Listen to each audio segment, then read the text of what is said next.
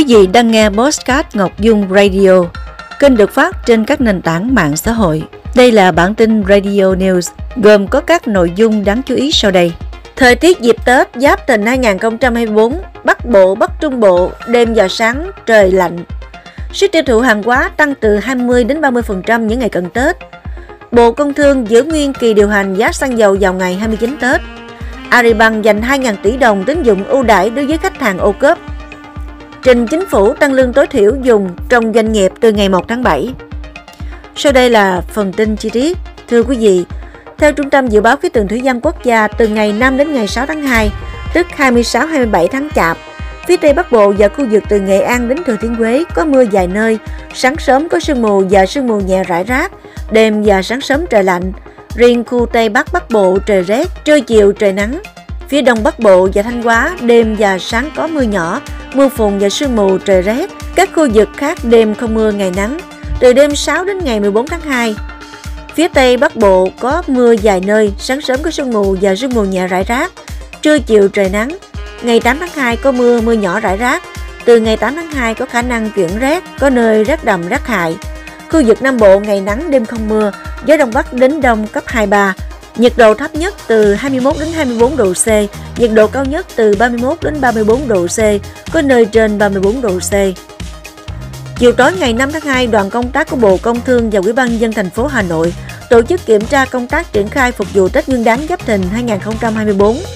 Qua kiểm tra thực tế, hàng hóa phục vụ nhu cầu mua sắm của người dân trong dịp Tết được chuẩn bị đầy đủ. Nhu cầu mua sắm của người dân tăng 20 đến 30%, nhất là thời điểm sau Tết, ông công ông táo. Các nhà phân tích cũng cam kết giữ bình ổn giá.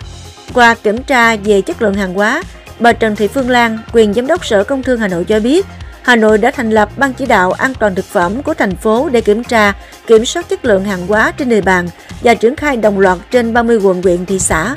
Theo đó, Ban chỉ đạo an toàn thực phẩm của thành phố đã tổ chức 4 đoàn kiểm tra liên ngành để triển khai trên các điểm kinh doanh sản xuất trên địa bàn thành phố.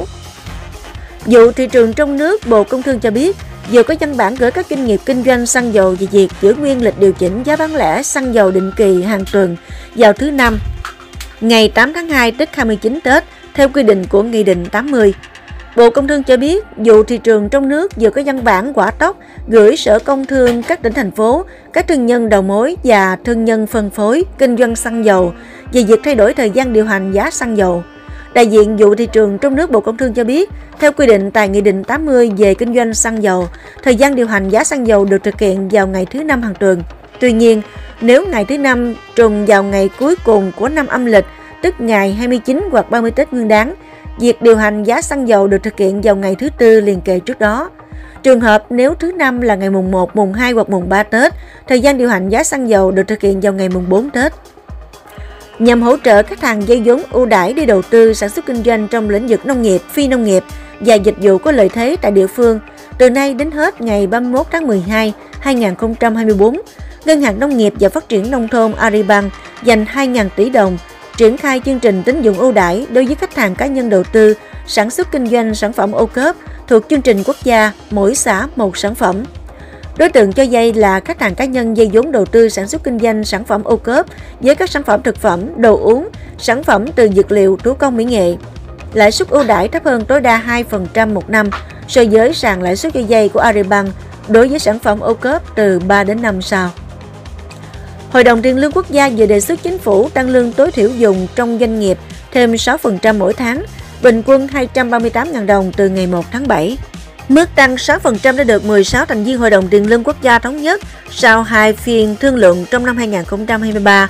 Mức tăng này dựa trên bối cảnh thị trường lao động GDP của năm 2023, dù chưa khởi sắc như kỳ vọng nhưng bình quân mỗi tháng hơn 18.300 doanh nghiệp thành lập mới và trở lại thị trường, cao hơn số rút lui đơn hàng của doanh nghiệp quý sau cao hơn quý trước.